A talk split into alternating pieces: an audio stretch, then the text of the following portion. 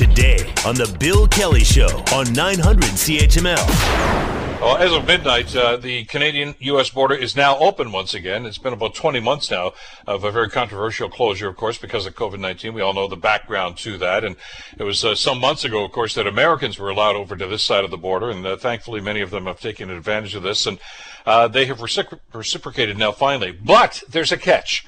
Uh, and and this is causing a great deal of consternation right now. Uh, if you're a Canadian, you want to go across the border, do some shopping, visit relatives, knock yourself out. Uh, as long as you get proof of vaccination, you can go across.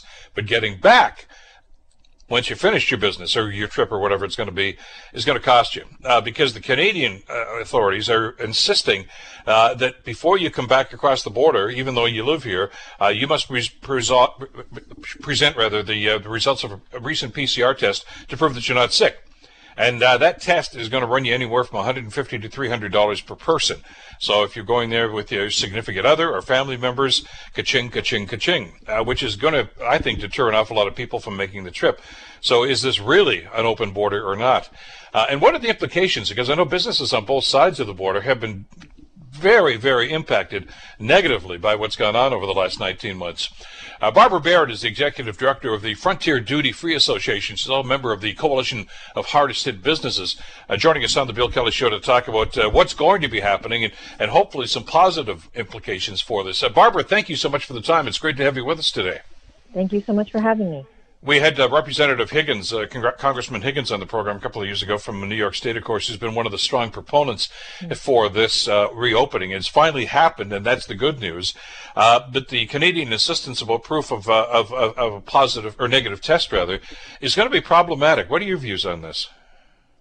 Well, yeah, uh, we saw that when the border opened to Americans coming up in August, that they weren't coming because they have this requirement of this negative PCR test.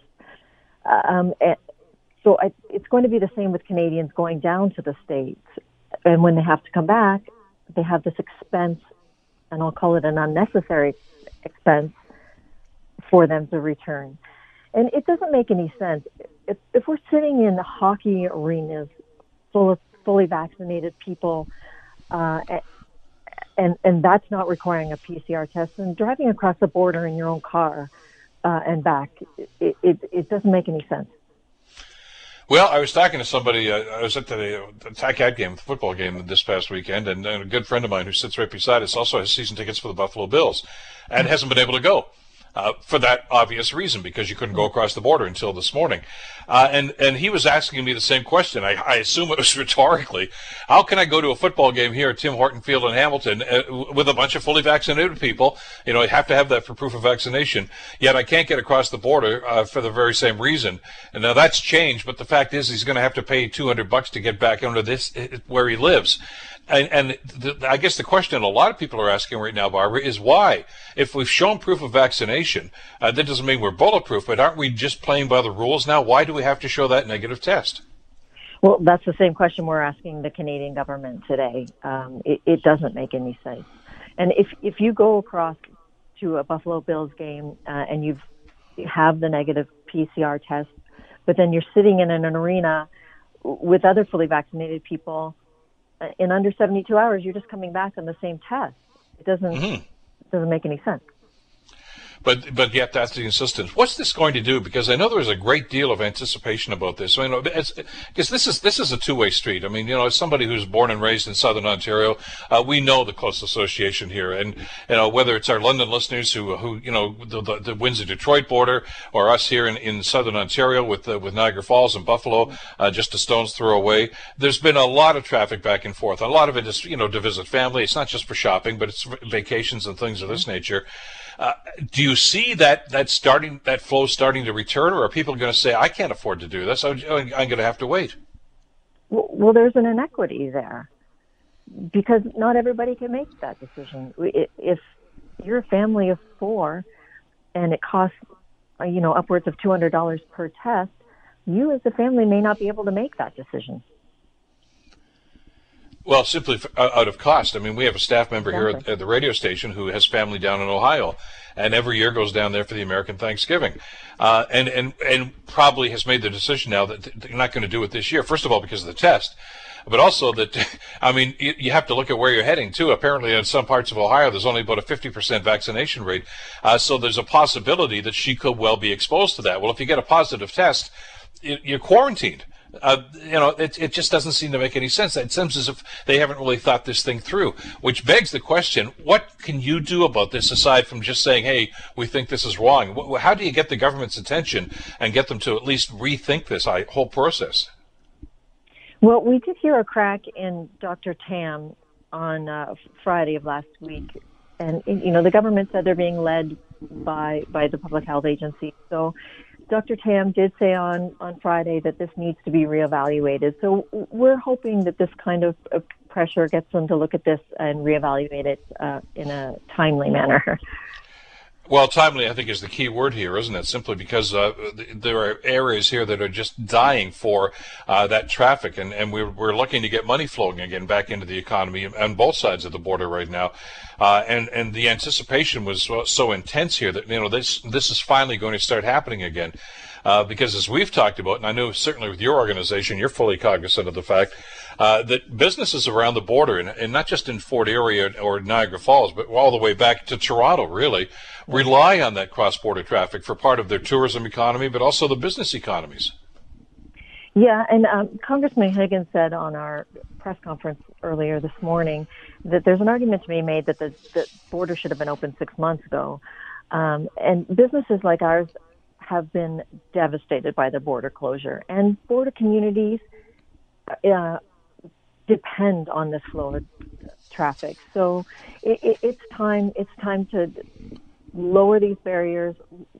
Let fully vaccinated people travel back and forth. There has to be a reward for having this vaccination.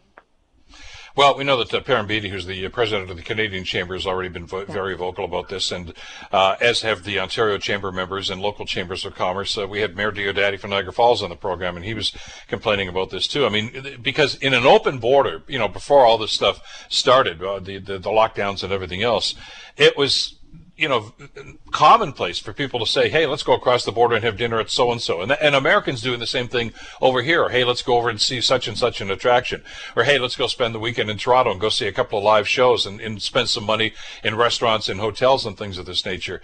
And when that gets sucked out of the economy, it has a, a huge impact, doesn't it? It certainly does, and not to mention reuniting families. Well, sure. I mean, because there are people that own property here or they have loved ones that are on this side of the border, and, and you know, until today, haven't been able to do something about this.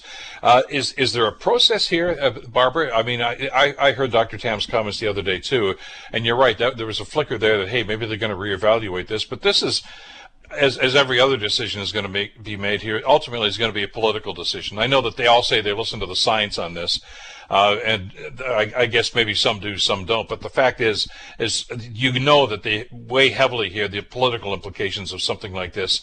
Uh, I don't know what's going to happen with the American uh, politicians on this. I, I, know Congressman Higgins has has really been pushing the White House to try to do something about this, and I guess this is a good first step. But we really need to get our Canadian elected officials to pay attention here. Yeah, at a certain point, common sense has to prevail, and there's no common sense in this. So, do we just hang on here? Do we wait until we see some negative numbers, or do, is this an ongoing process uh, to try to try to get this evaluation going? Certainly, from our perspective, it'll be an ongoing process. Um, uh, I'm not taking the foot off the gas. Um, our border communities, our border businesses depend on it. So, hopefully, they listen well, uh, I, I, I, well, we and others are going to continue to, to make noise about this because we think this is part of this economic recovery that they all talk about, and and do it with caution. I mean, nobody's simply saying, "Hey, this is all over." That that would be naive. Nobody is suggesting that. Uh, you know, there are protocols put in place, masking and vaccinations, etc., uh, and and those things need to be adhered to. We understand that, but once people do all of this stuff and get the vaccination, to have the proof of vaccination and doing the masking, they're looking at them and saying, wait a second, why am I being punished for this? Uh, I'm playing by the rules that you guys set up. Uh, there's, you know, if, if you're going to start to say to people that haven't been vaccinated uh, and not masking, well, that's one thing. But if we're playing by the rules, uh, you know, we should be allowed to, to do the sorts of things we want to do. Exactly. We, there's this should be part of the reward for being fully vaccinated.